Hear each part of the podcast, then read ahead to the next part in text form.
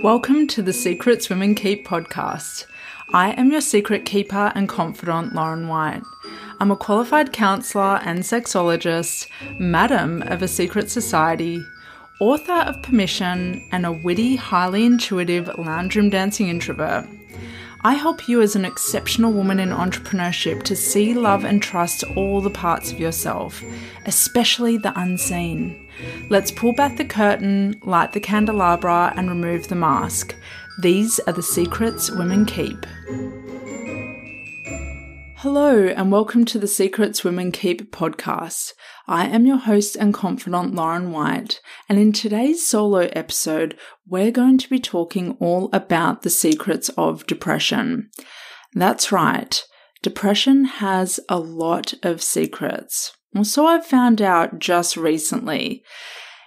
I'm going to be completely candid with you today.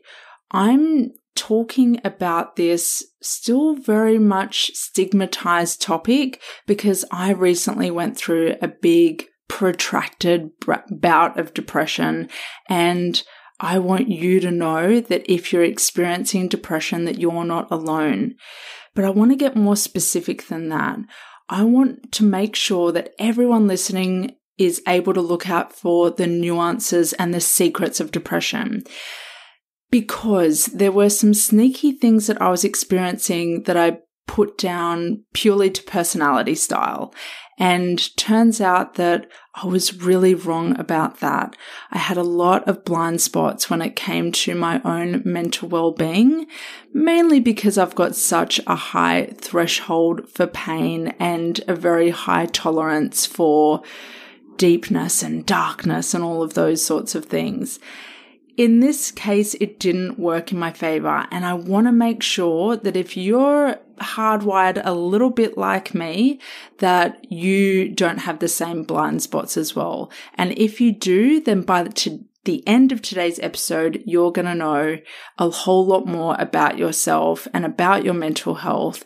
And more importantly, be able to take some action as to receiving the help and support that you need because depression is a bitch and no one should go through it alone. Depression will tell you that you're alone and that you should be going through it alone, but that is so far from the truth. So, for me, I have experienced bouts of depression on and off throughout my life. The first really, really significant one was when I was in, um, I was in high school actually, and I was receiving counseling through the school based around my parents' separation, which um, really shook me in a lot of ways. I was about 14 years old and um, yeah, it just needed so much support to really process all of the dynamics that were going on and the sense of isolation I felt around it. Um, it felt like, as the youngest child, um, everyone was very busy with what they were doing. And seeing a counselor absolutely changed me. And that experience was one that cemented my own passion in wanting to become a counselor or a therapist of thoughts, of sorts. I thought, wow, what a, what a way to really serve and help people. And, um, the depression that I experienced, it manifested in a lot of ways. I ended up studying exceptionally hard, really turning up the volume on my high achiever mode um, going into a striving mode, uh, being um, more conscious about what I ate and um, losing weight. It wasn't a healthy way of coping with depression, but it was my 14 year old self way of coping with it. And, um, really just tried to not think about how hard or how weird things were in my household at the time. I never received any medication or anything, um, but just managed it in my own kind of adolescent way. I feel like the cloud lifted quite a bit when I was in later on in high school. I um, really loved what I was studying. I felt really connected. I worked at McDonald's. I loved it.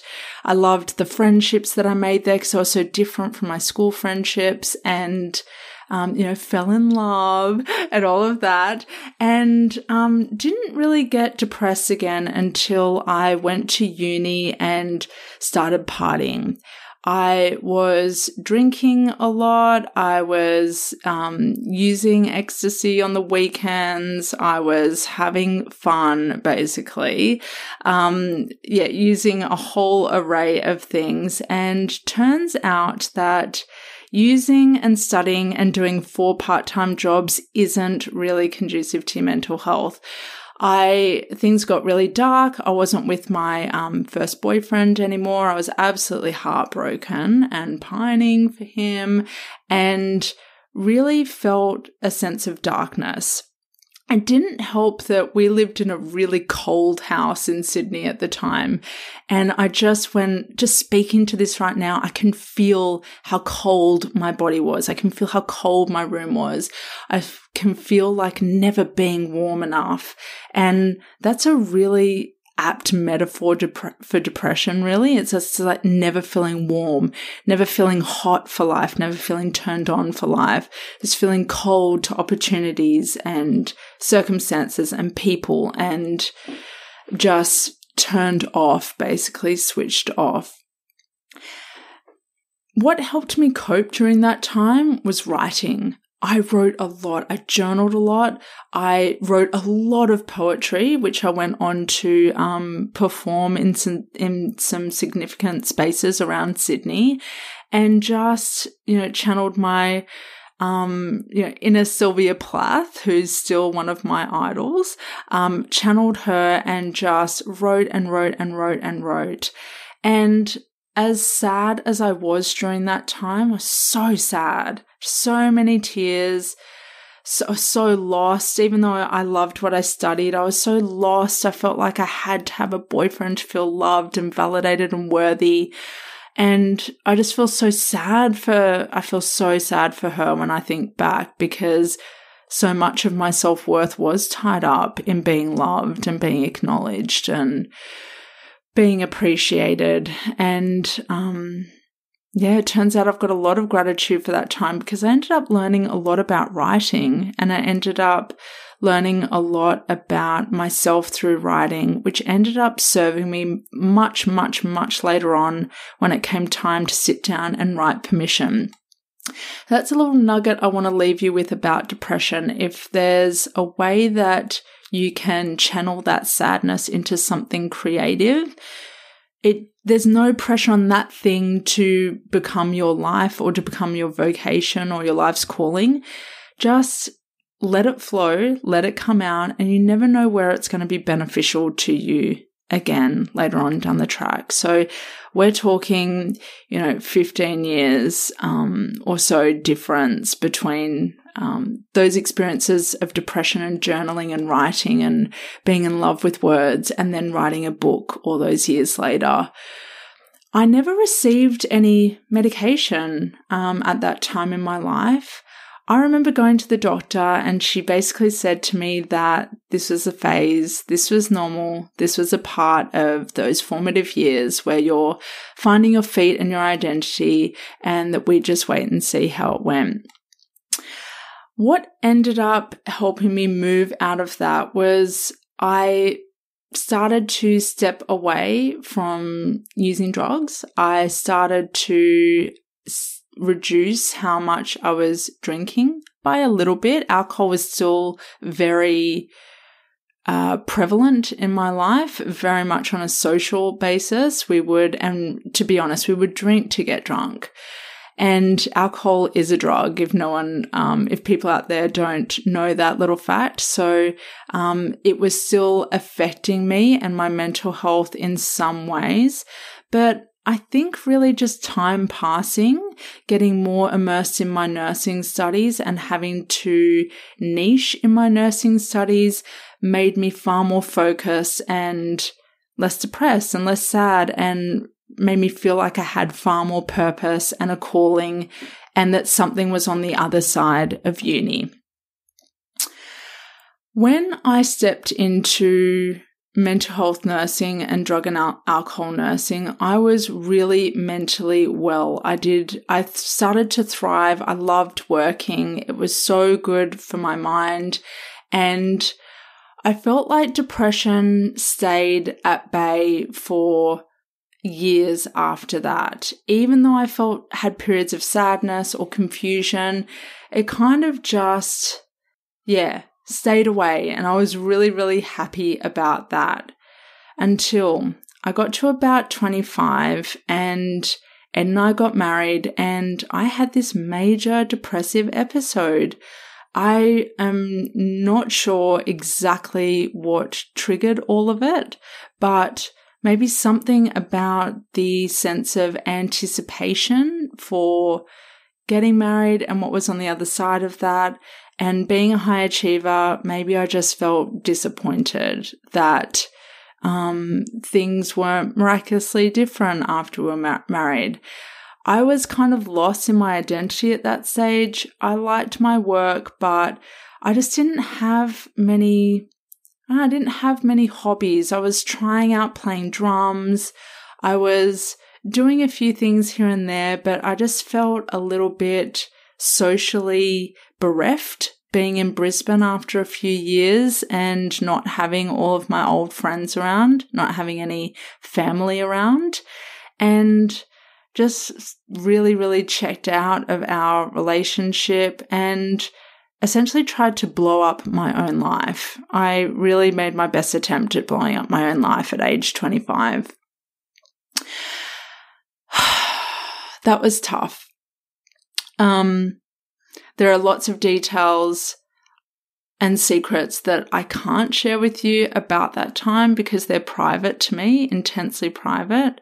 What I will say is that the depression came first the depression came and then the attempts to blow up my life came and the attempts to get any sort of dopamine hit I could get, get any sort of serotonin hit I could get, because there was a lack there. There was something not really working, and parts of my mind became quite obsessional. I walked into the GP, burst into tears, and she gave me Lexapro, escitalopram. And it changed me on so many levels. I was like, wow, I'm not so impatient anymore. I feel calm. I feel like things can flow. I feel like I have space to respond when um, someone says something to me. I just felt brighter, more optimistic, and um, far more hopeful about where my life was going and where my relationship was Ed with Ed was going. So that first year of marriage was an absolute shocker. It was a shit show, and that was all on me. That wasn't on him. And time started to heal. I went, um, I found my sexology course, as I've already shared with you, and found a lot of purpose. Admittedly, I felt sad for a while when I experienced a miscarriage in 2011.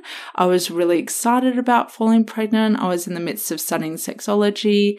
Um, and felt great sadness around it, but not quite what I would uh, call depression. Lots of sadness. Didn't know if there'd be you know, a bright day again, but I moved through that relatively quickly um, because my studies kept me focused and I started to think to myself, okay, you're in the midst of your studies. Now that you're not having a child, you can see these studies through and you can finish and start your business and then try and fall pregnant again. But yay for you, you're fertile. Let's like cross all fingers and toes that you can have a child in the future. Life was great. I started my business. It was um, very challenging. I kept working as a nurse. I experienced burnout, which made me feel depressed for a short period of time. Um, experienced some trauma through my nursing job and um, basically just stuck with it because I knew that building my business was going to be my exit for from from nursing work which was really starting to actually make me feel depressed but I wasn't suffering from depression. But going there was just like I used to love it and then I was dragging my feet. Had my first baby Yvette I was the happiest woman on earth, didn't experience any postpartum depression, great pregnancy, all the rest of it. Wonderful first year with her, just amazing, absolutely magical. I felt like I was manifesting on this really great level. Uh, everything worked. It was just, it was 2015 was a beautiful time in my life that I look back on with so much warmth because I felt so soft that year and so powerful, and like I was able to call in so much beauty. I experienced an unplanned pregnancy towards the end of 2015, and that changed everything. Yes, we wanted to have another child. Yes, we were pleasantly surprised, but I experienced depression throughout that whole pregnancy. From feeling sick and nauseous and vomiting to just feeling like completely flat the whole pregnancy. I needed facial surgery during that pregnancy. I needed a skin graft from my neck onto my face to correct um, a basal cell carcinoma that was near my nose. And doctors were worried that the pregnancy hormones were going to give me an even nastier form of cancer. And it was just a stressful, dark, downtrodden kind of year that I really grappled with. The one day of that year that I felt good in 2016 was the day my second daughter was born. Amazing birth, not so great pregnancy. Unfortunately, feeling good didn't last very long, and I soon dipped into a dark depression that was centered around powerlessness. I felt powerless in that second postpartum period that I went through. I felt like every woman out there was so powerful and I had nothing and that having kids wasn't even a big deal and who cares and well, having children isn't all that all that great compared to all these flashy things that are that other women are doing out there that are getting recognized and are getting acknowledgement and they're getting status and money and all the rest of it. It was really really dark and I ended up calling one of my closest friends and blubbering down the line and just screaming about how I had no power and she was like, "Okay, I really think you need to go to the doctor and talk about this."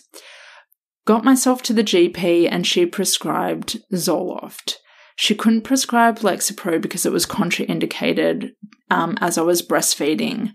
I felt disappointed, but I was willing to give Zoloft a go, just anything to feel better. It took me two tablets and I threw them in the bin. I instantly felt nauseous and wanted to vomit when I had them, and there was no way I was experiencing vomiting and nausea after being on ondansetron for the early stages of my pregnancy. It's just like, no way, not going back to that. I ended up, I'm going to fast forward to end of 2020. I ended up tolerating low grade mood, all of my highly critical mind, my irritability, my um, lack of pleasure in so many things, I ended up tolerating all of that for the next four years. Four years. Four years of what I would coin as low grade functional depression. I can still do things when I'm depressed. I can still do a lot of things. It takes a lot for me to completely check out of life and not get shit done because I'm a get shit done kind of woman. And when the doctor asked me this most recent occasion at the beginning of 2021 said, How's your motivation? I'm like, I'm a type A personality. I'll always be motivated. It's going to take a lot. So I digress. I'll rewind just a little bit. What got me into that GP's office? 2020 was hard, right? it was hard for a lot of us. I know I'm not alone. Uh, I know I'm not alone. It was a year of like almost like stop, start, stop, start, stop, start for me in terms of, um, particularly in terms of my work. I feel like I'd get into flow and then I'd stop. And in mid 2020, I started to feel sick. I started to feel unwell. I felt like I had a virus that had just inhabited my body and was just bringing me down. My head was foggy. My uh, circulation was crap. My, um, my, I would get like, like hot flushes through my body and like tingles up and down my spine. Like I was really sick and my body was trying to fight something off.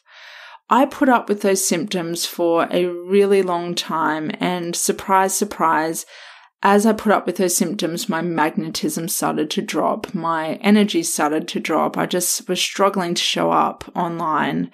I was doing the bare minimum. I don't know what I got done in those months, but it wasn't much. But I tried. I still tried. And turns out I had low iron and I got an infusion for that, but it didn't fix the fatigue that I was experiencing. It didn't fix the fo- the fogginess. And I ended up returning back to my acupuncturist and just going through full protocols, gut protocols, um, going gluten free so that I can try and absorb iron a lot better, uh, supplements galore, acupuncture sessions, going, still going to my osteopath, still just trying to keep my body. I was still working out even though I was so fatigued. I was just trying to maintain some sort of baseline um, so that when everything started working, I would feel really, really good.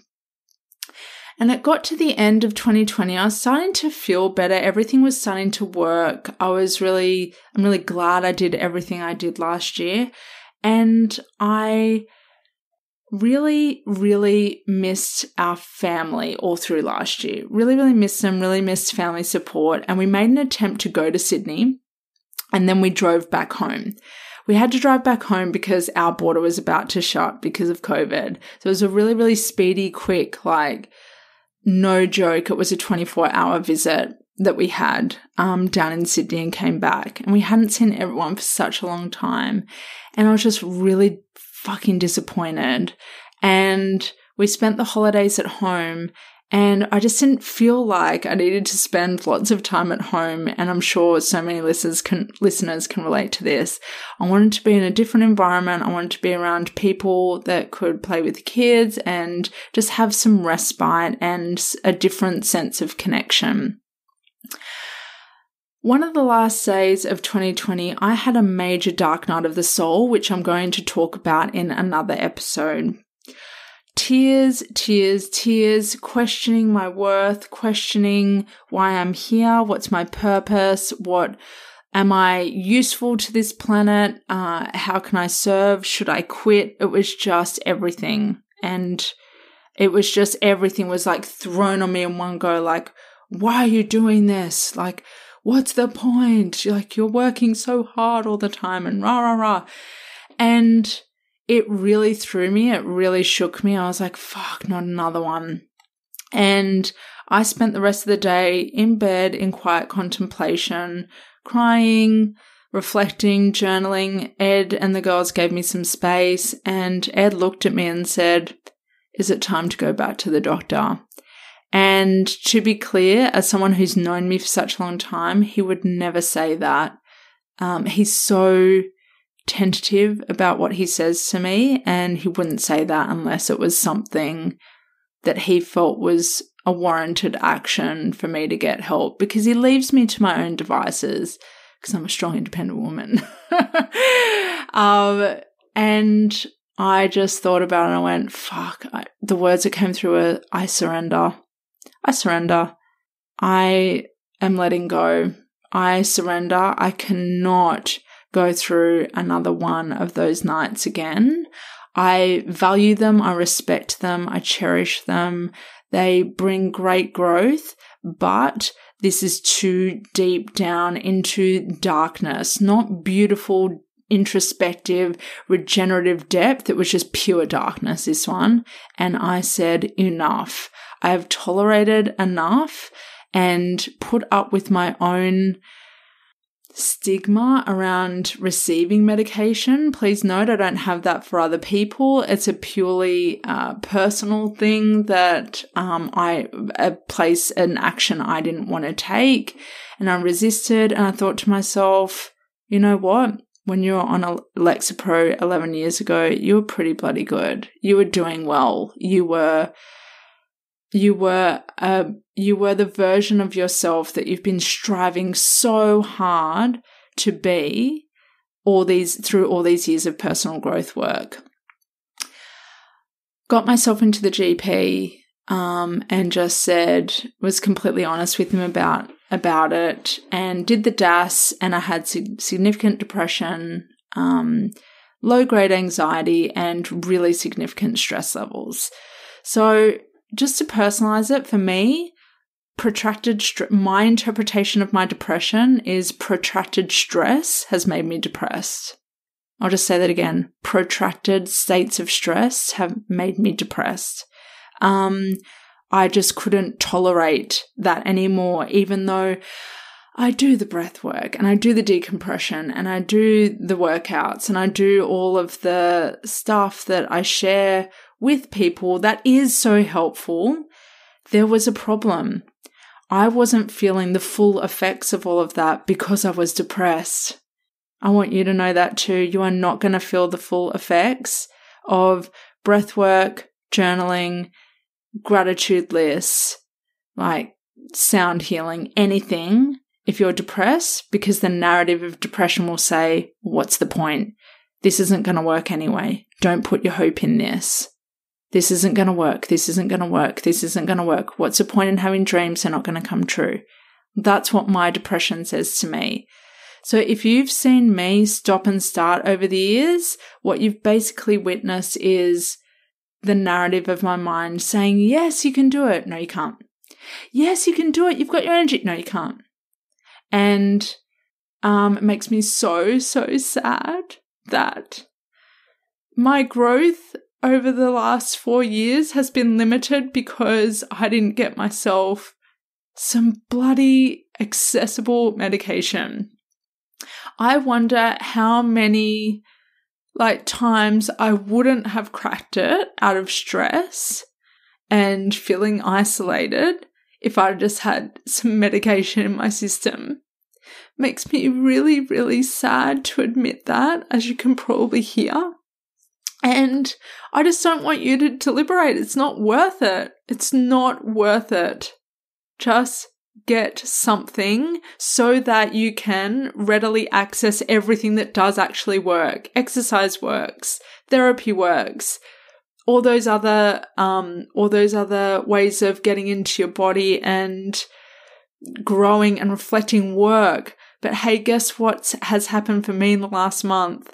I'm doing all of the things that I say worked, but they're actually working. I'm actually doing them on a more consistent basis because the narrative isn't so loud anymore. Instead of saying, What's the point? This isn't going to work anyway. All these things haven't worked out for you. It says, Give it a go. Just go. Just try. It's so, it's so refreshing to have that narrative in my voice, which I feel is my true voice. This is the really interesting thing about medication. It has allowed me to access the real me that I've been trying to access through depression. How interesting is that?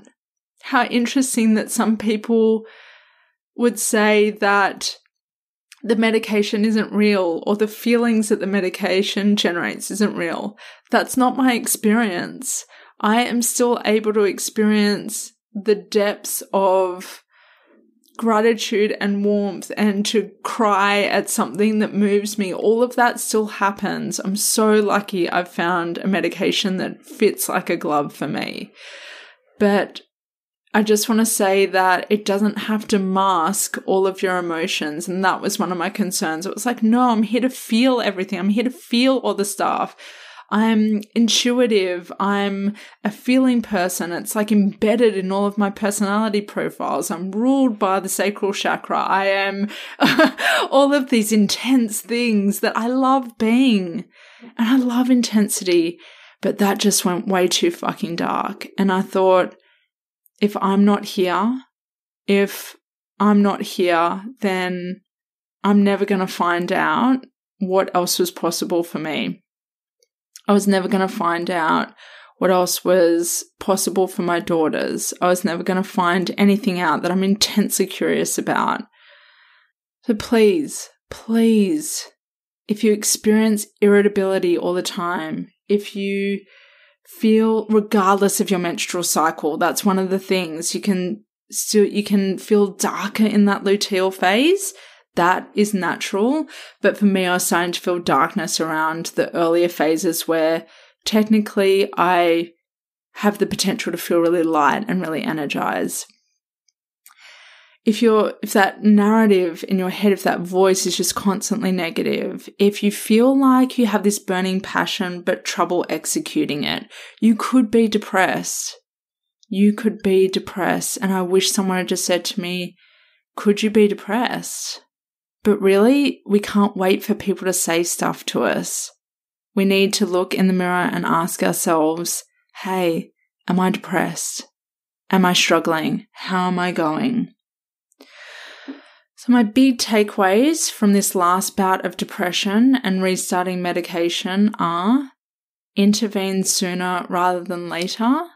I'm not giving it any of my time, but I do have you know, a morsel of regret around not um, not accessing medication sooner. Um, like I said, I'm not giving it lots of time. I'm not going to ruminate on it because it's just not helpful.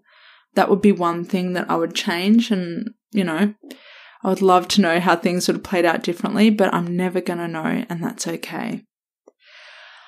I want you to know if you are experiencing depression or low grade functional depression. And I'm emphasizing that. It's like I'm saying it in bold because us high achievers feel it. We feel it and we experience it and we think it's normal. We think it's part, part of our personality style. But stop harboring the secret of how nasty your mind is and start to get help and give it space to speak to it to be treated, to be expressed, to be in a group of women who experience the same thing as well or have had similar experiences. One of my big learnings to come out of this is the importance of community and how depression will ask you to self isolate and will, you know, encourage you to go it on your own but that's not what you actually need. You really need that connection and that community more than ever. You really need help and you're worthy of it. You're so worthy of it. And the sooner you get help, the sooner you can start living the life that feels like it turns you on and feels like the life that you look at other women living, but you feel like, oh, that's not for me. It's just for her. No, no, no. That life that style of life can be for you as well. But you need to address the depression first and then all the other stuff will work. All of the other stuff will work because you have the energy and the motivation and the inclination to take all the steps that you need to take to be really fulfilled within yourself. That's been my experience and I'm immensely grateful for it. Immensely grateful. Please don't delay in getting help through your doctor, through your therapist, through whatever mental health care plans are available to you, through your communities, through your networks, you know, in pri- private conversations, just anything to, to vent and release those feelings of depression so that you can um, start to find yourself again, the true you that has so much capacity to receive joy and pleasure and praise and recognition and awards and orgasms and all these like really exciting things in life. Okay, all of that beauty in life, all that juice. Yes. I hope this episode has helped you feel less alone in your depression. I would love it if you could share this on Instagram by tagging me in your stories and in your posts. Sharing is caring and it makes sure that other women don't feel so alone. That's the power of this work and the power of sharing the secrets of depression.